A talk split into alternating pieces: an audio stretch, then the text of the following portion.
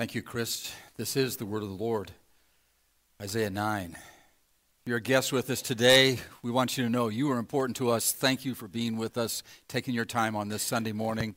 I trust that you will sense the work of God, the hand of God, and the peace of God that passes all understanding when you understand what God is up to. Have you ever had a realization hit you that you have a problem that you don't know what to do with, and there doesn't seem to be an answer.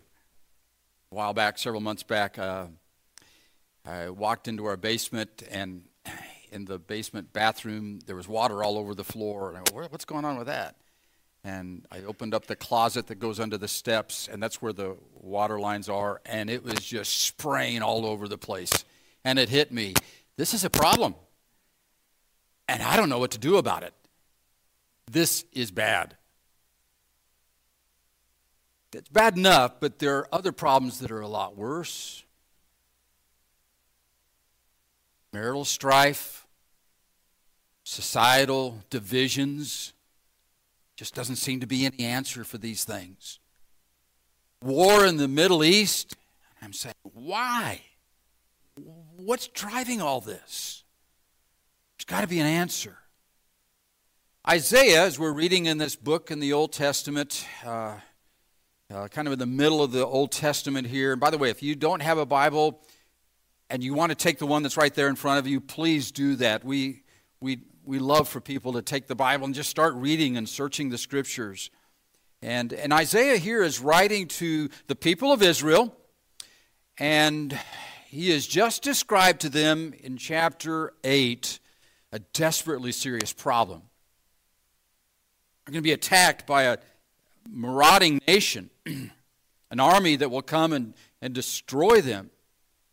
Yet that pressing problem that they have only rep- represents part of their problem.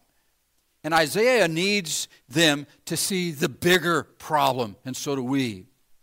They also need to see the promise that God is providing for them and the plan that God has for them that's foretold. We desperately need the same me- message. I'm often asked, so Dave, what, what, what, do I, what do I need to know to, in order to understand the Bible? I, would really like to know what it, this book is all about. But when I do, when I start to read it, it just doesn't make sense to me. I don't understand it. I want help with that. Well, know this and under, be assured of this that all Scripture from cover to cover. All scripture is given by inspiration of God, and it's profitable. It does help to have some understanding, and the Holy Spirit brings to our comprehension light to comprehend these things. Yet, to understand the Bible, I like to encourage people just go ahead and start at the beginning, at Genesis. Read Genesis and Exodus, because it's very foundational. If there is a God, and there is, in the beginning, God created. We have this creator. We're accountable to this creator. We have to answer to this creator who made us. And you keep on reading through Genesis and you realize that every one of them, and, and us too, every one of them have fallen short and we've made, we made a mess of things. And you read through Genesis, you start reading in Exodus, there, there are all kinds of problems that people have. And it's it just it's, it's embarrassing the things that were going on. And we realize as you get into Exodus as well that, that sin has consequences. But then there comes a promise, even at the very beginning and throughout these verses, and even in Exodus, as we, we see all these sacrifices brought forth that they are supposed to do, it's illustrating that God is making a promise that He's going to solve our problem. Genesis and Exodus. Then I like to encourage people to jump ahead to the Gospels, to the start of the New Testament Matthew, Mark, Luke, and John, and read John. Uh, in the beginning was the Word, and the Word was with God, and the Word was God. And this God who created everything was going to do something for us. And we realize that He keeps His promise. This Jesus this one who is God in the flesh, came to die, and not just die, but to be buried and to rise again the third day to conquer sin and the grave, so we can say, Thanks be to God, which gives us the victory through our Lord Jesus Christ. And you start to see how, how what was the problem in the Old Testament, God deals with in the New Testament in Matthew, Mark, Luke, and John, the story of Jesus. A promise kept. And then I like to encourage people to read in Romans and Hebrews and any of the letters, but especially those are illustrating the, the exposition or the, the depth of the gospel. And Romans gives us doctrine and after doctrine to delve into and to see how deep this truth of the gospel is. Uh, repentance and reconciliation and redemption and justification by, by the work of God, and we receive it by faith. And as you're reading through the book of Hebrews, you're realizing that all these things that the Old Testament was talking about, Jesus did all that. And we have one sacrifice fulfilled, and we just simply believe in Him. We, we exercise faith in Jesus alone for our salvation. I also think it's really good to become familiar with Isaiah. Again, Psalms, Proverbs, uh, all the history books, all the other prophets, all of these are great. But really get to know Isaiah, Genesis, uh, the Gospels, the explanation of the Gospels and the letters, especially in Romans and Hebrews. But then you come to Isaiah back in the middle of the book, and you realize, wow, there's a lot that's going on here 66 chapters. This is the message of the Messiah foretold with prophecies.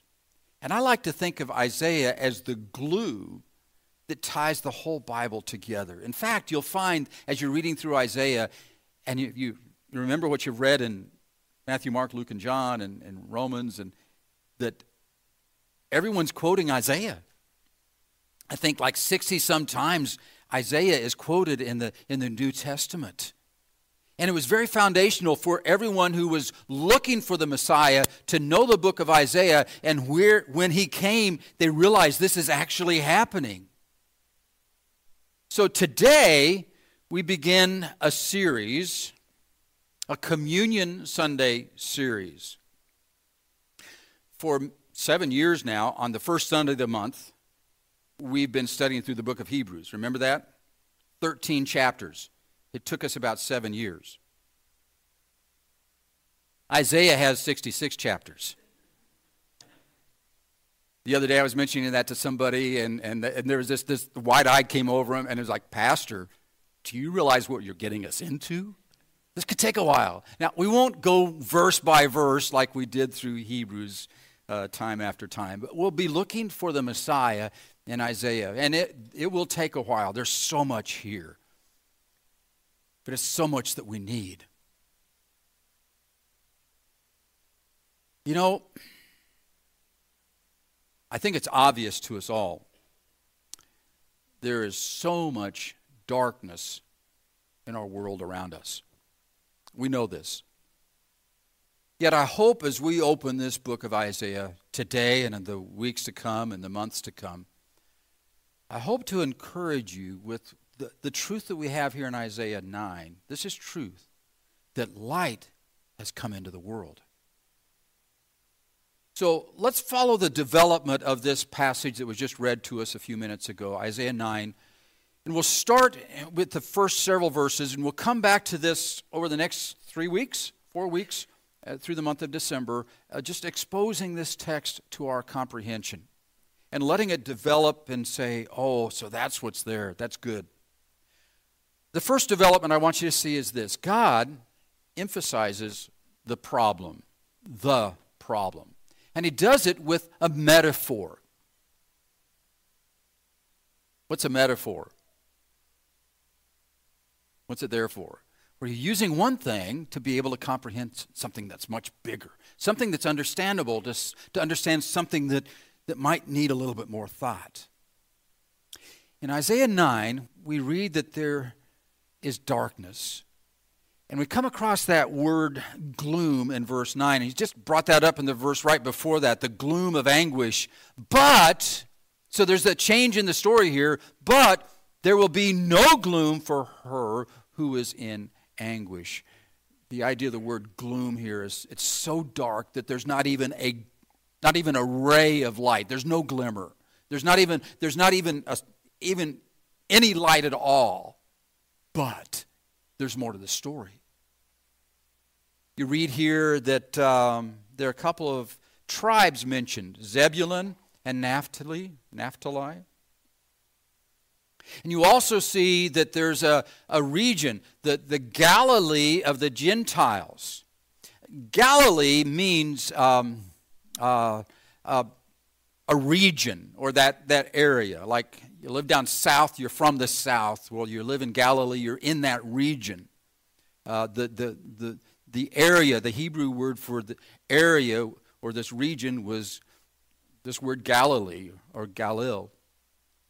It's the northernmost part of what was ancient Israel. It was actually controlled by Gentiles, and that really bothered the Jews. Uh, it was also the gateway for anyone that was coming in through the region and going through uh, either for traders or, or invaders. And here in the present context, they were realizing that the invaders were coming from the north and it was going to be a desperately bad situation. This is a serious problem. Look at verse 2.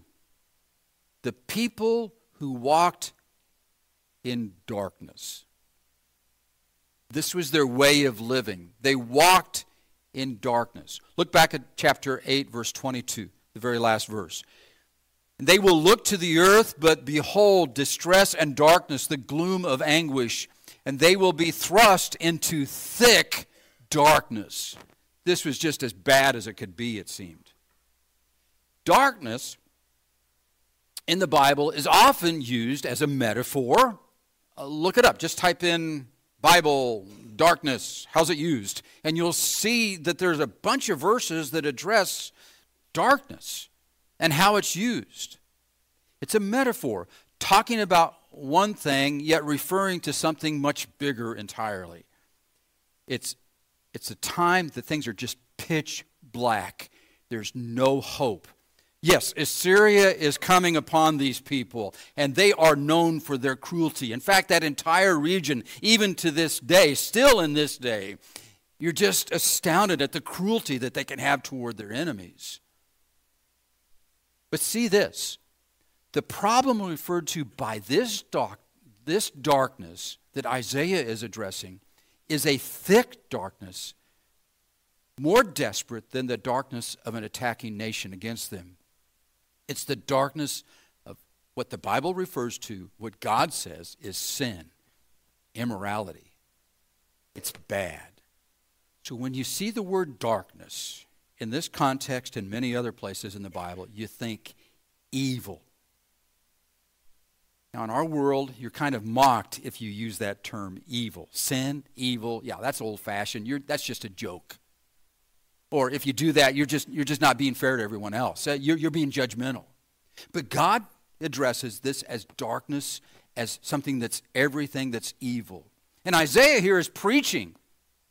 You get that? And he wants the people to see how desperate things are, not only on a national level, but also on a moral level. And we need to see this. Men and women in that day, in our day, justifying their sin cruel words, abusive language and actions, bitterness, the silent treatment, rudeness, cruelty, lying, manipulating, cheating, profanity, and it's just accepted as that's just the way things are. Children, horribly disrespectful to their parents and flaunting it, and flaunting it against any authority. How are we shocked that children who won't obey their parents won't obey anyone else? The teacher, the policeman, anyone in authority. Lawlessness. Gross sin flaunted. Today, that which is evil is called good, and that which is good is called evil. This is darkness. It's evil. Would you look back, just keep your place in Isaiah, but look back at Romans chapter 1. There's one verse I want to highlight here in verse 21 where it's referring to they, they had a chance to know God. They, they, they knew God. They did not honor him as God or gave, give him thanks, but they became futile in their thinking, and their foolish hearts were darkened, became evil. So darkness equals everything that is wrong, that's evil. John 3, verse 19. And this is the judgment that light has come into the world, and people love darkness rather than light because their works were evil darkness and evilness. We live in a very dark world. I, I, again, I don't have to emphasize that a lot, it's obvious. And that ought to bother us that it's so evil. Like Isaiah in chapter 6, we'll see that in a later message, where he says, Woe is me, for I am undone, for I am a man of unclean clean lips, and I dwell in the midst of a people of unclean lips.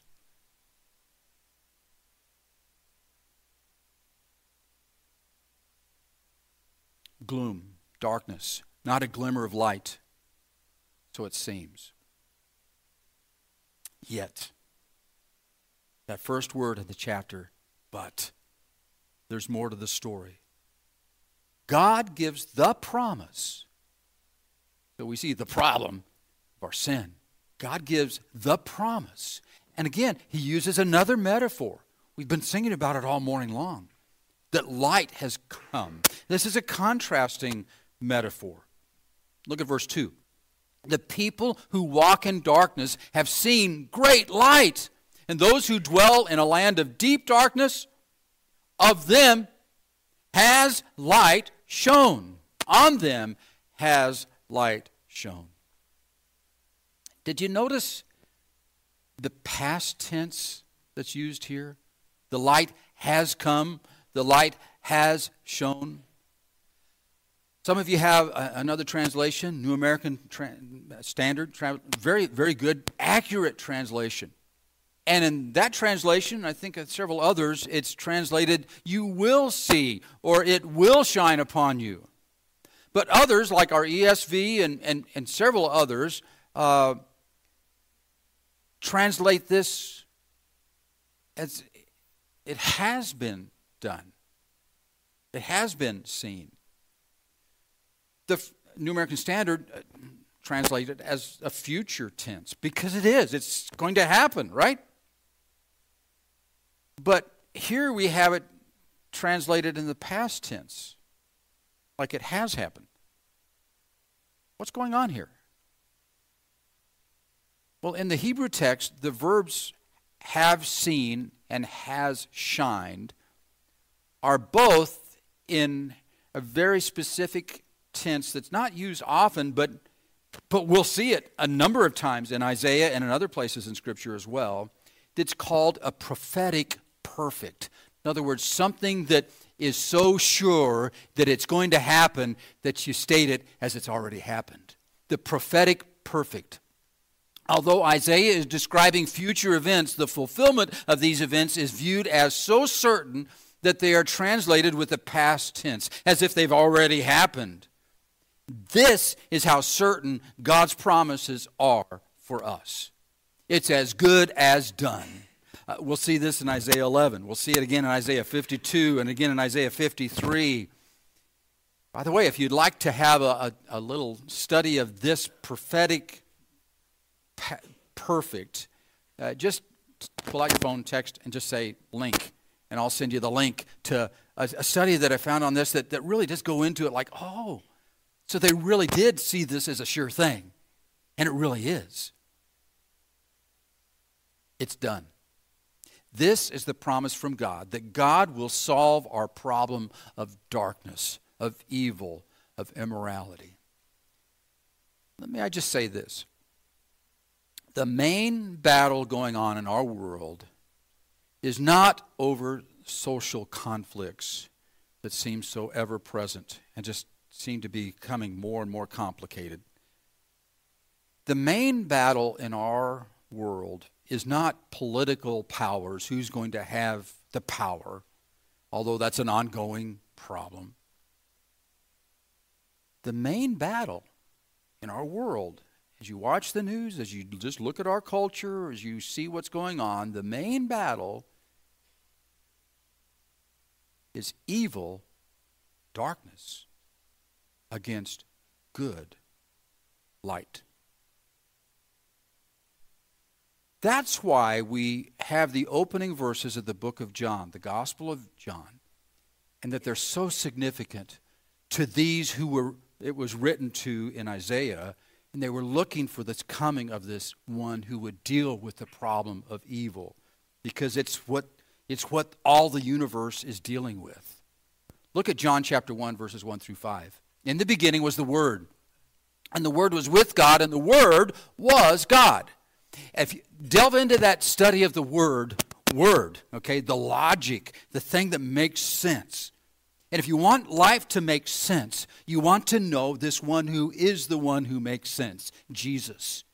And if you study the whole Bible, you'll see that it all revolves around this one who was in the beginning, who was the Word, and the Word was with God, and the Word was God. He was in the beginning with God. All things were made by Him, or through him, and without him was not anything made that was made. In him was life. You want to experience life? Look to Jesus. In him was life, and catch this, and the life was the light of men. The light shines in the darkness, and the darkness has not overcome it. Jesus said, I am the light of the world. And they realized, oh, so this is the Messiah. He's claiming to be God in the flesh, the one that God promised to send to deal with our sin problem in a way only God can do. Those who walked in darkness found themselves ushered into the light of Christ. And Jesus first went into Galilee. Remember this? You read in Matthew that this prophecy would be fulfilled.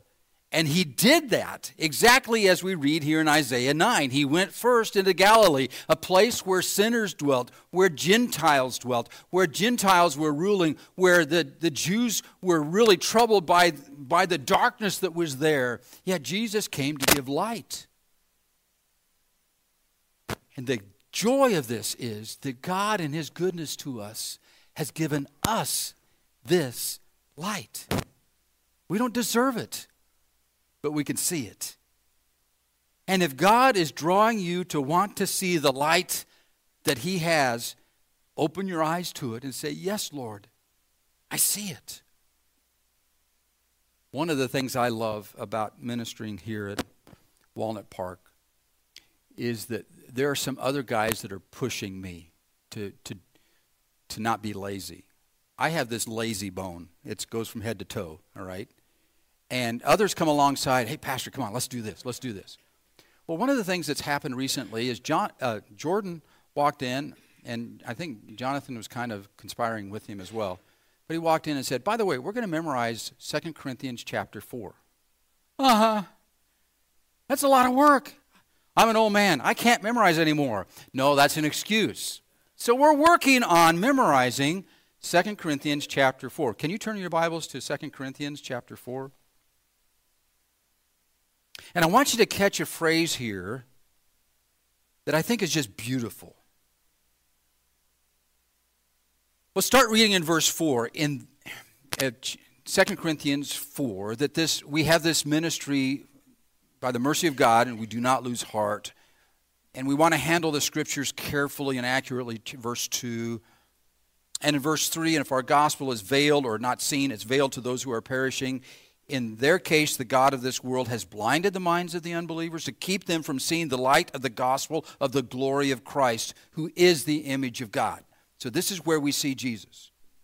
This is where we see God. In verse 5, for what we proclaim is not ourselves, but Jesus Christ as Lord, with ourselves as your servants for Jesus' sake. Verse 6, for God who said, Let light shine out of darkness, has shone in our hearts to give the light of the knowledge of the glory of God in the face of Jesus Christ. God, you've done that for me. I don't deserve that. That you've let me see the light of the glory of God in Jesus, who is my Messiah, the Christ. On them has light shone. Back in Isaiah chapter 9, verse 2. On them has light shone. And that light that has shone produces joy, rejoicing, joy, as with joy at the harvest, as they are glad when they divide the spoil. The happiest you can be. Seen the problem? Seen God's promise, the promise of the Messiah.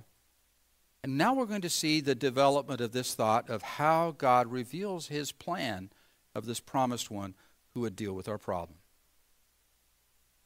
It's a prophecy fulfilled.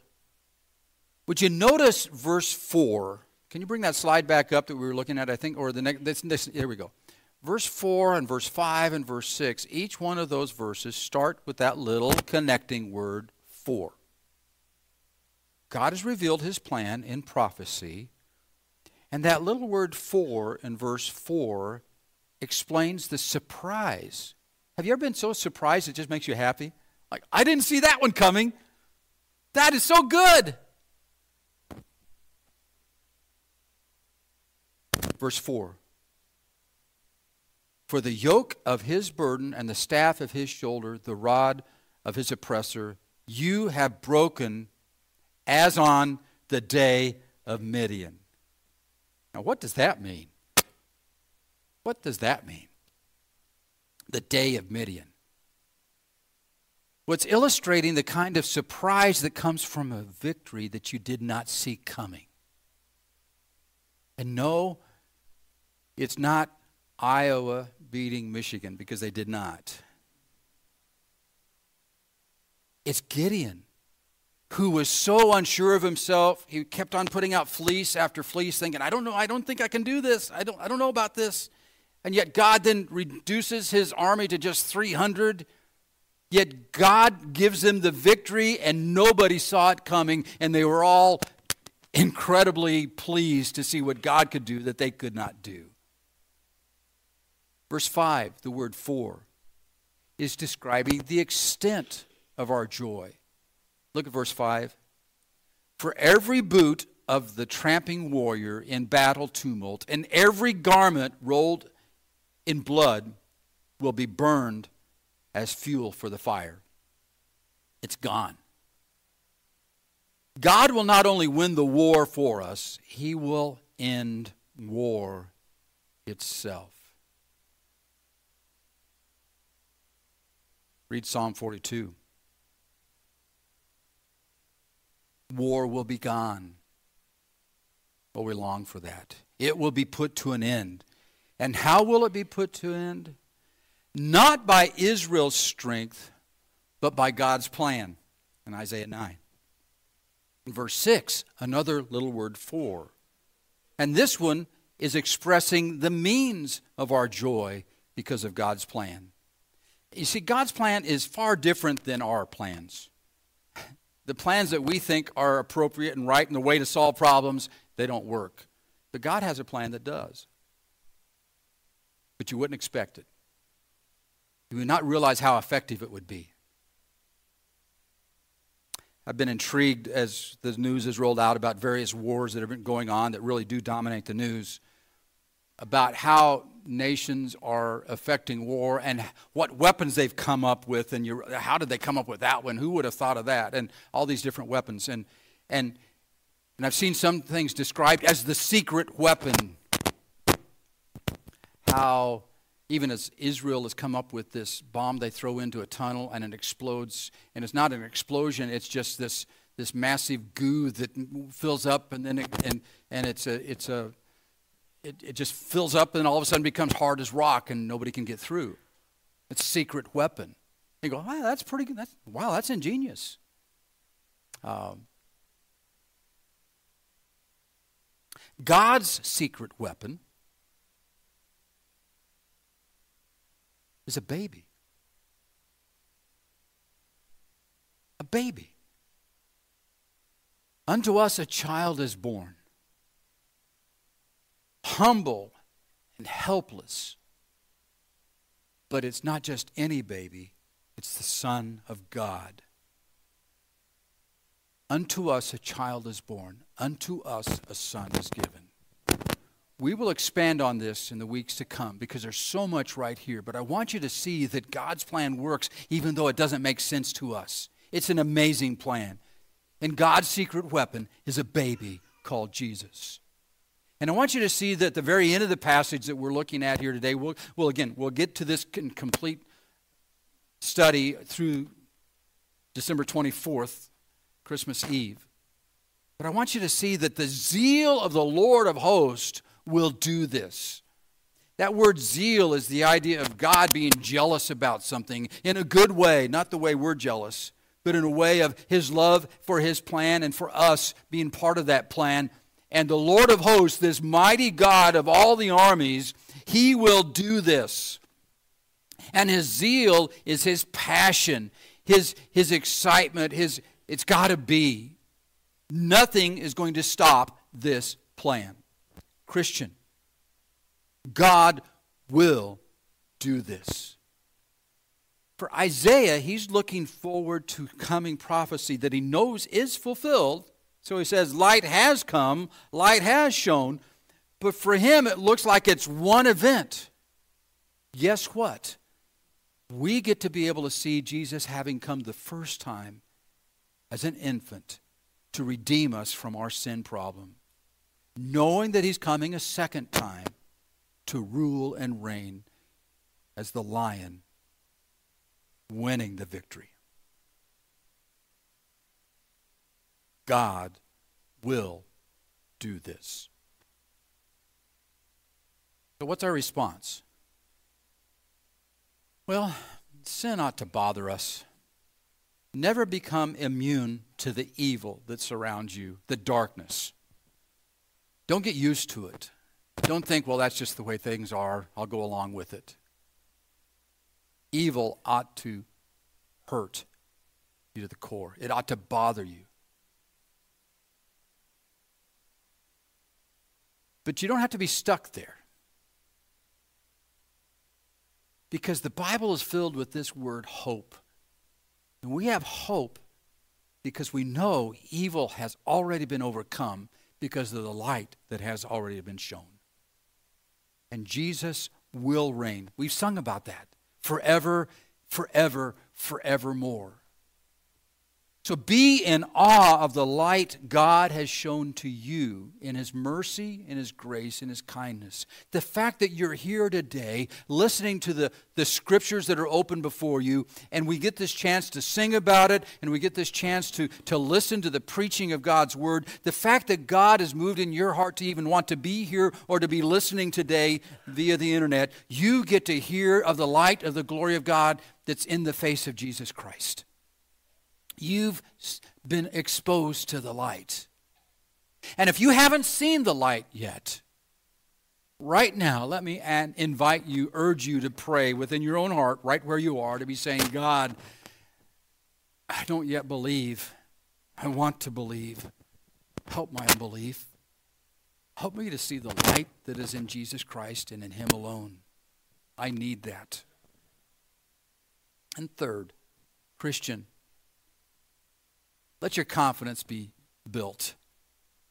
Dwell on the fulfilled prophecies of Christ, the Messiah, the one who came just as it was written. Remember what Pastor Jordan was just preaching on? Jesus said that he would be doing these things, that he would die on the cross, that, he, he'd be buried, and that he'd rise again, just as it's been written. The scriptures tell us exactly what he'll do. He did that. And as you dwell on the prophecies fulfilled, you'll be surprised by the joy God raises up within your soul.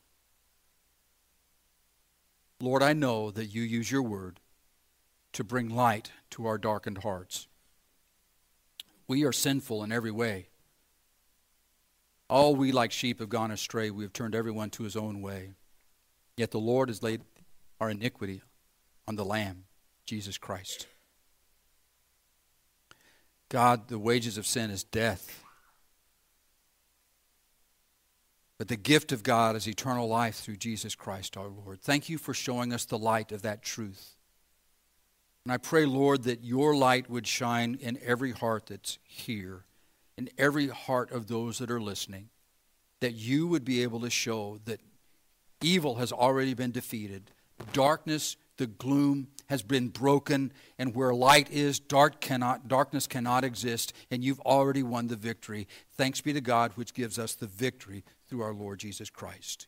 Encourage every believer this Christmas time at your fulfilled promise to come, knowing that you're coming again.